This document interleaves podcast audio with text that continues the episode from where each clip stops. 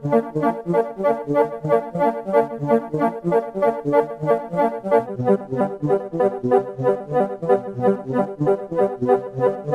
is a Socialist News and Views special interview.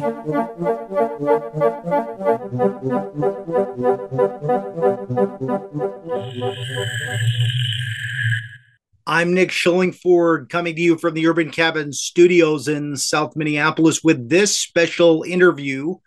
The current post on the Raven is called Shutting Down the Space Needle Standing Up for Gaza.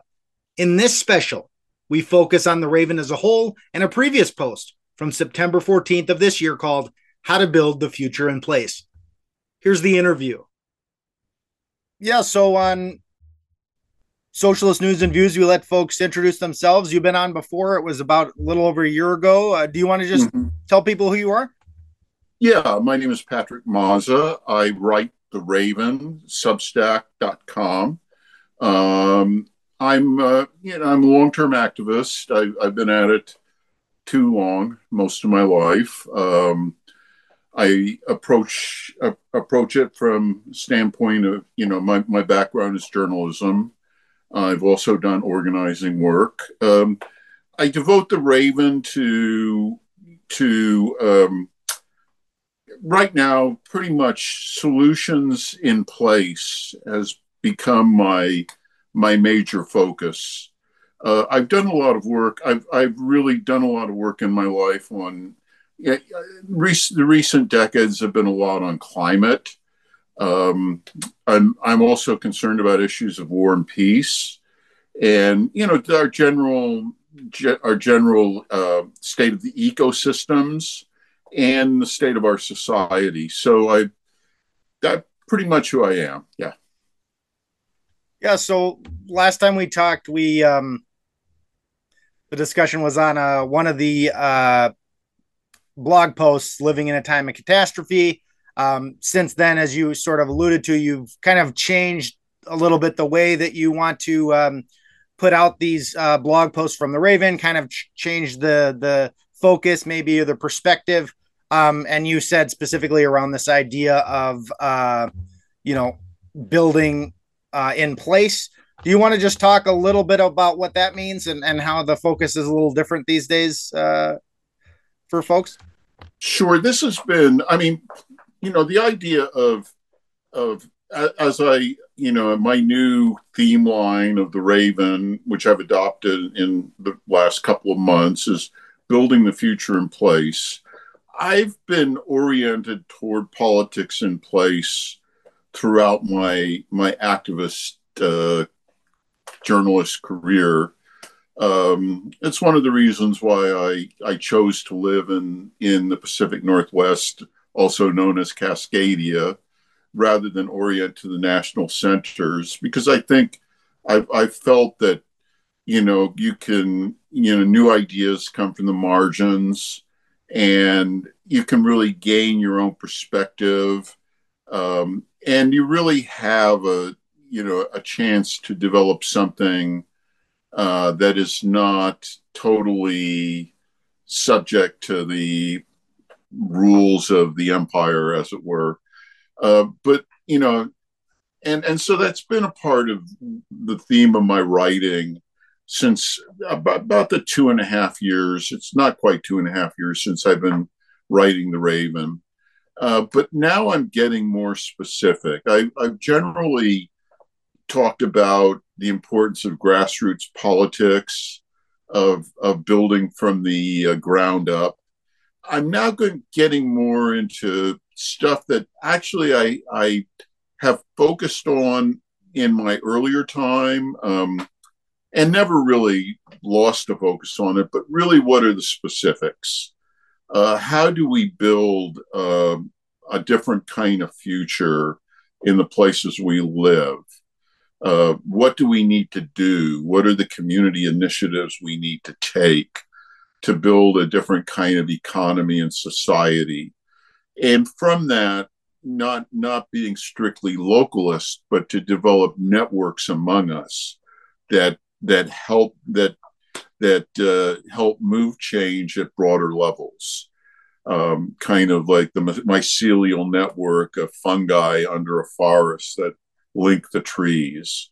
So, you know, I'm, I'm looking at stuff like public banking, uh, social housing, uh, development of solidarity economy, workers, worker cooperative networks, um, you know, building, building, um, finding ways to to make the uh, experience of eco villages more massive, more widespread.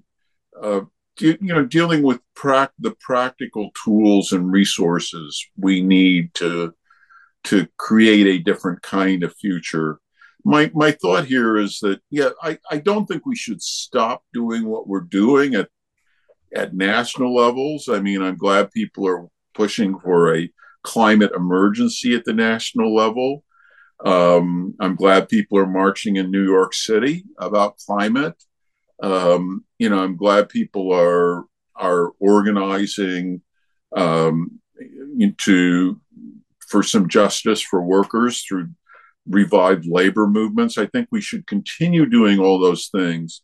But as far as be, being really transformative, as a, achieving a, a genuinely different order of things, I think we need to start in the places we work and, and build community institutions that do that. Because um, it's pretty clear. I mean, this is, you know, one of the things that has has really moved me in the last summer. I I've really been writing about climate since, you know, probably since around the very late 80s 1990 and and i've been you know i was part part of you know it's been part of my activism uh, for a long time. Uh, but this past summer i mean the extremes we've seen in temperatures uh, both in the atmosphere and the oceans right uh, the extremes we of storms we've seen people are calling this out I mean, mm-hmm. we're you know scientists are calling this out. We're we're way out of whack. Yeah. So you know, I'm I'm working with this. It's a kind of a life has so many paradoxical and contradictory aspects, and one of those is that you know the that we face this critical situation where action is needed now. It was needed years ago Right. And I'm talking about something that's more, you know, it, it's more a long term transformative play. But I think really what what I've learned about studying both nature and history is that there's there are stepwise changes. There are tipping points where things take off quickly. So I think one of the best things we can do is build working models in place I mean, this is a thought of a lot of. I mean, the the idea of working on climate as a at a local state level is, you know, it's fairly commonplace now. Um, I think what I'm talking about is getting to a deeper level.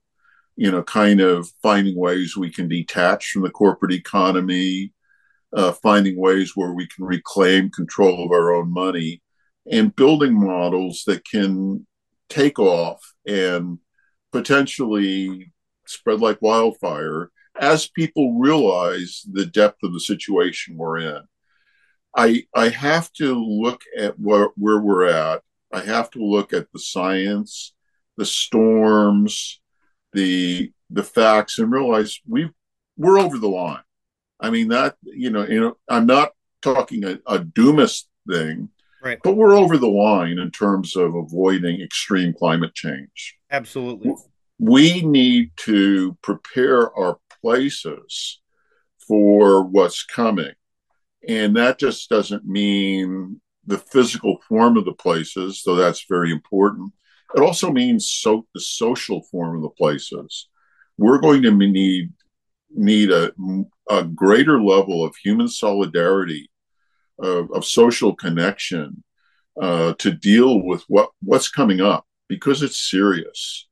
Um, and you know, we you look at the politics of the United States right now, and it's fairly depressing as far as you know, as far as what the potentials are. I mean, we did achieve in the, you know, in the last several years, some major federal legislation that provides greater tax credits and loans for renewable energy, electric vehicles.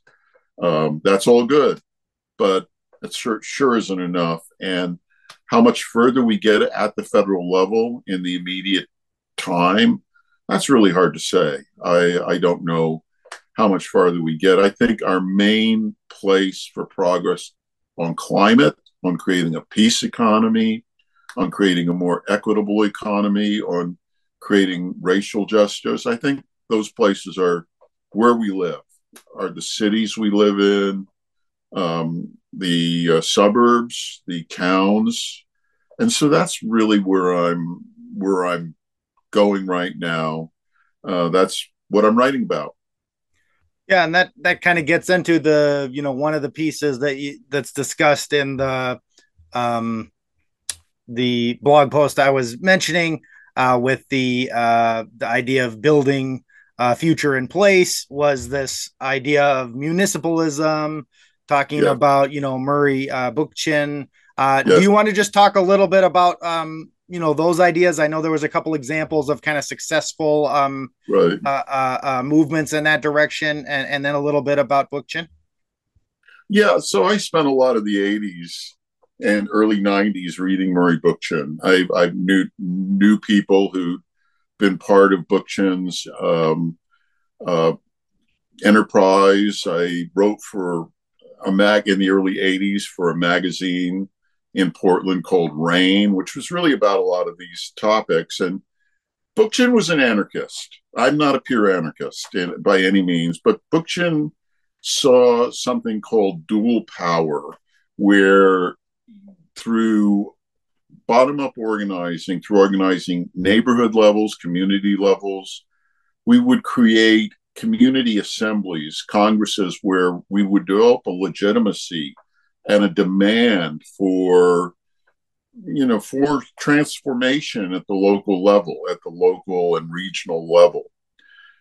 Out of that you know and and that what's happened in recent years there's been a it feels to me like a revival. I've been looking at a lot of this stuff uh, reading a lot of a lot of the stuff lately. A couple of places which have seen uh, experiments in municipalism, uh, which both reveal its potentials and its um, limitations, are Barcelona, Spain, and Jackson, Mississippi. Uh, in Barcelona, a, a group that, that rose out of the, you know, out of the whole housing crisis, uh, gained some power in City Hall and created a lot of reforms at the local level um, much better social services, uh, community energy utility, um, you know, trying to make more of the city free of cars. Uh, that has they've experienced some reverses because ironically they they took a neutral position on on the Barcelona independence movement, and you know, my pardon me, the uh, um, but they the region in which they're located, uh, Catalan, Catalan, right. uh, has had a strong independence movement, which has the support of most of the people, and uh, the the government has come down hard on that, and they took a neutral position, and they lost some of their electoral strength, so they've had some reverses. They don't have the same power in city government, but they did show the potential for to take power in a city government and and make some changes. Uh, the other is is Jackson, Mississippi, where you you had a a movement uh, to um, you know to to create a cooperative economy, Cooperation Jackson, which again took city government. Uh, they um, they had some problems with, uh, and I'm I'm still digging deep deeper into this between the the government, people, and the movement. This is this becomes an issue. Uh, so, Cooperation Jackson is devoting itself to creating a solidarity economy based on on workers' cooperatives. You had you've had over recent years um, meetings. Uh, uh, Barcelona initiated something called the Fearless Cities Movement, uh, which has had meetings to kind of consolidate the the global municipalist strain. There's been a lot of writing on it in recent years. It is, you know, I, I again I'm tracking on it, and, and in some ways I'm returning to something here that that I that I spent a lot of time with in earlier years. Um, a lot of this is circling back to earlier themes. Um, you know, I've I've devoted in my in my time, uh, you know, some some work on you know changing things at national levels, and I think state levels are very important too.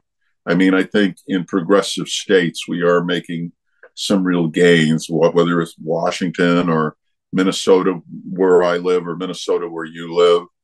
Uh, I think that's important.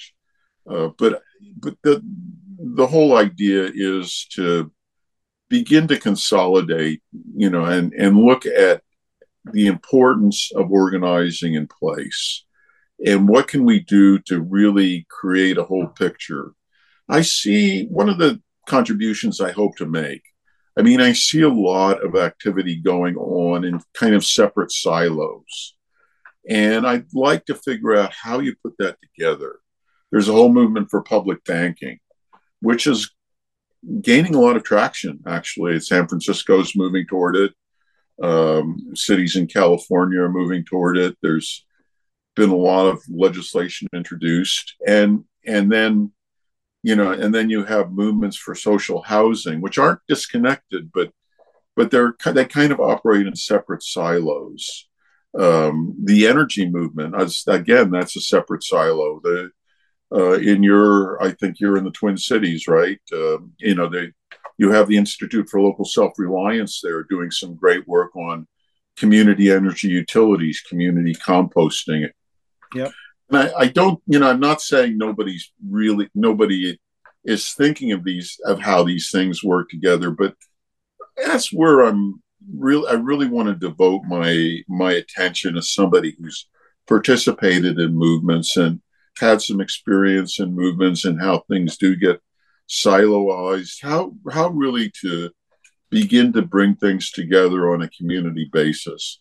And that's where I think and and this, you know, Barcelona had this experience too of organizing out of neighborhoods, community assembly. I, I think that idea, that kind of Bookchin's original thinking, has some weight to it, where you know you create you create kind of community. You don't have all your politics oriented toward the electoral. Um, you you create kind of this dual power, which holds the electoral the, the electoral accountable. Um, and, you know, Bookchin's idea was eventually it would supplant the state. I don't know.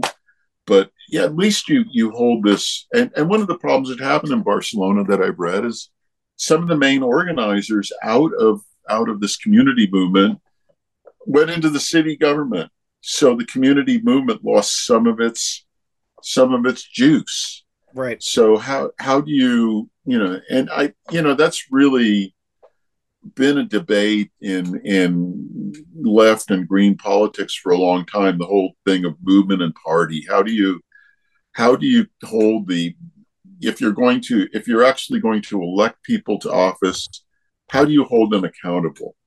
And and continue not not just you know not just to work around election times, but to have a steady effort to you know to say here's what we want um, here's what we want you to do. And to make the elected politicians the servants of the of the movement.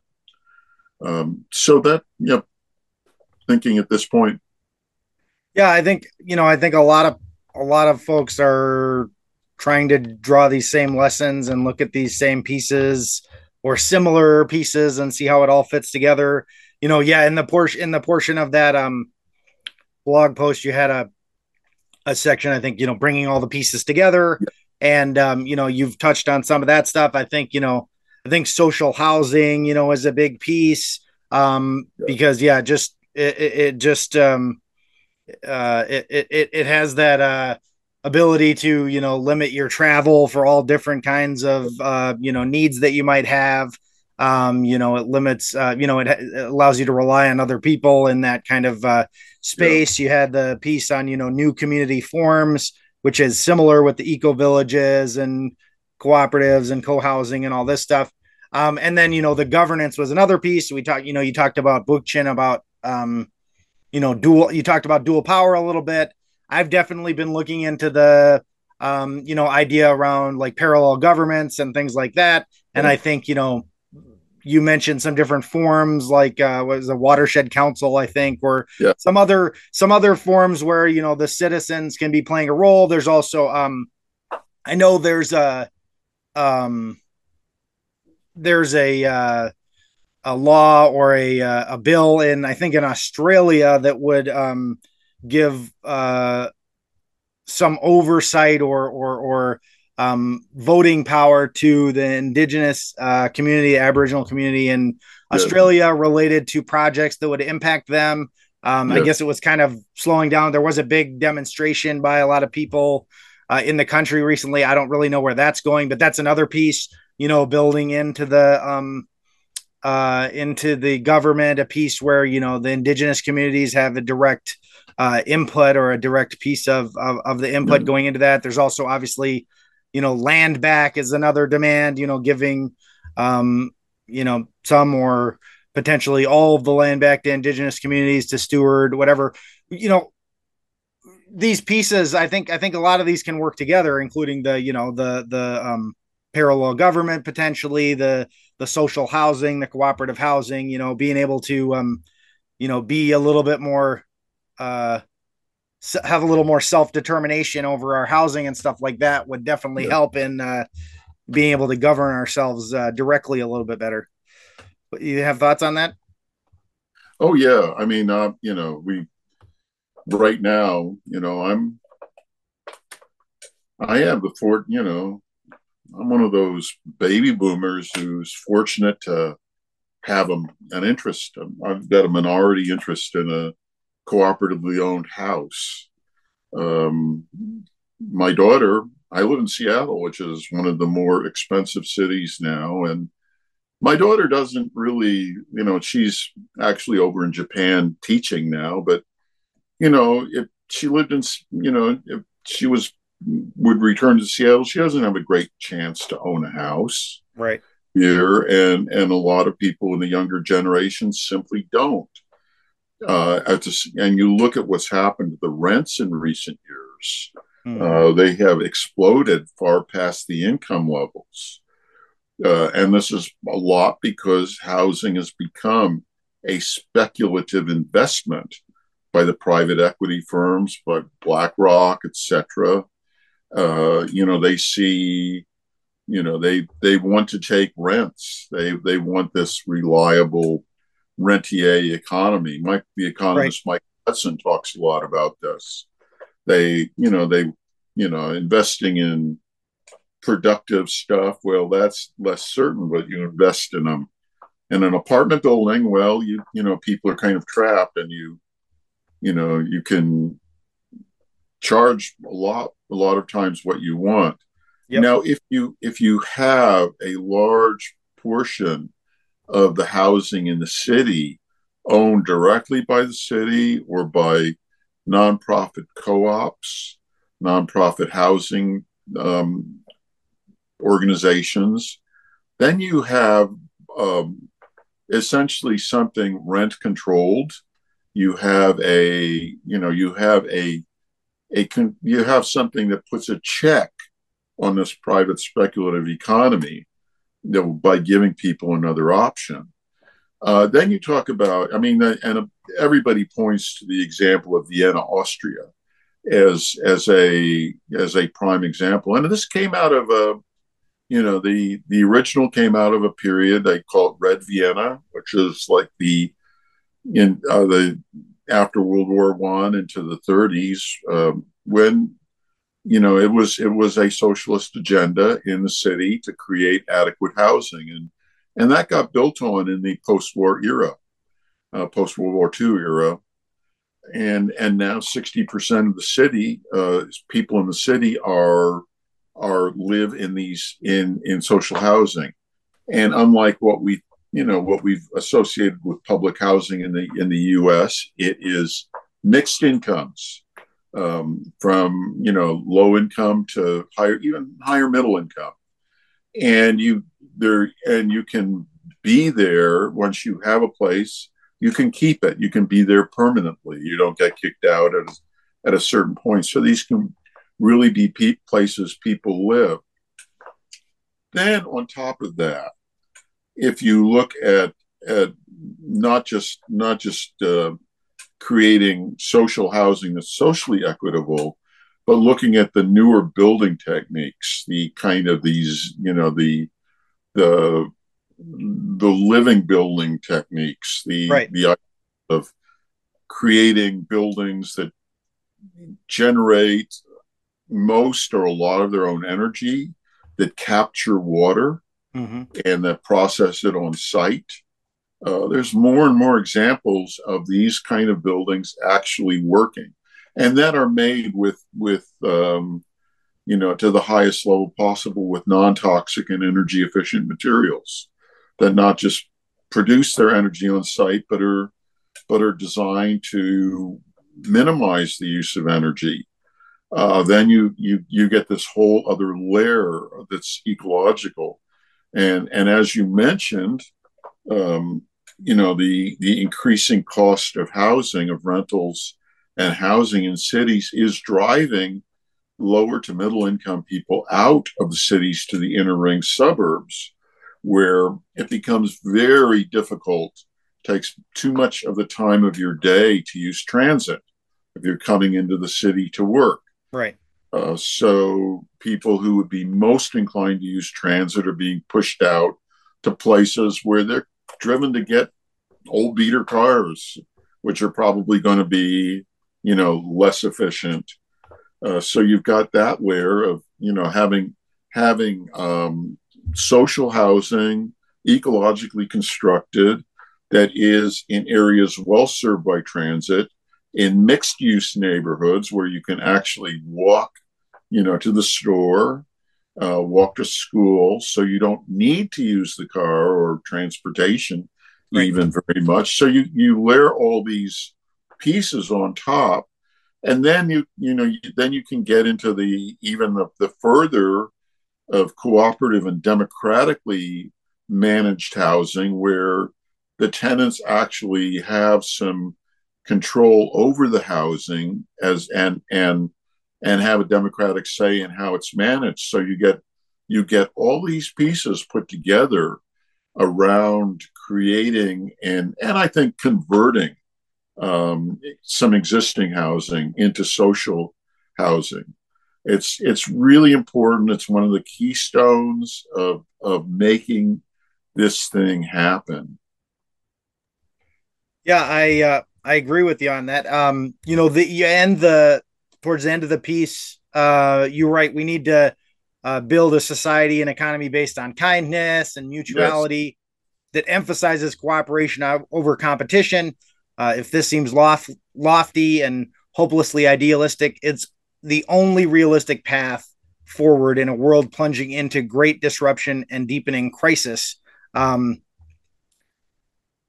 it says if there really are solutions to a world like this, they rise from common kindness. I really agree with that.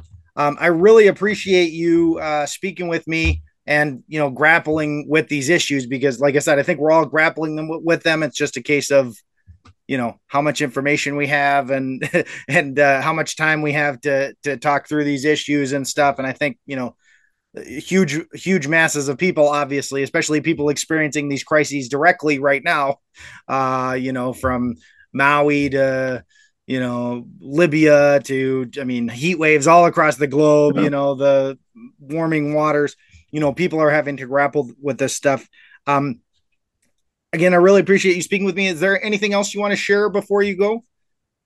Well, I do think that uh, you know, again, I think finance, public banking, reclaiming control of our own of our own money is is an absolute keystone. You know, why why should your local government put their money into Wells Fargo or Bank of America or Chase, which is going to invest it around the world and invest in fossil fuel production and arms and stuff which is going to undermine your own city, you know, with maybe exporting jobs from your city. Why should why should your city government not or state government not be putting the money into a bank owned by the city or state? Uh, why, you know, and and why can people put put their own money, knowing that is going to be reinvested, not all over the world, but in their own area to improve life in their own area to for stuff like social housing or worker co-ops, social solidarity economy. Uh, very attractive. I think. I think that is, you know, if if, if I'm going to, you know, point to two really keystone pieces of this whole puzzle, it's public banking and uh, social housing. I mean, there's a lot of others, but those are two of the biggies. Well, I really appreciate really appreciate your time, and they can uh, find you at the raven.substack.com. Thanks, Patrick. Yeah, and I can use subscriptions. Um, Absolutely, yeah. Well, I really appreciate uh, your time. Yeah, you can use subscriptions, you said, uh, and so folks should go over there and consider uh, a paid subscription so you can keep doing all this important work to uh, look at these different solutions and uh, find the history that we've lost to uh, help us figure out where we need to go. All right. Thanks, Patrick. All right. Have a good one. And that's our special interview. Thanks so much for listening. Solidarity. This has been a Socialist News and Views special interview.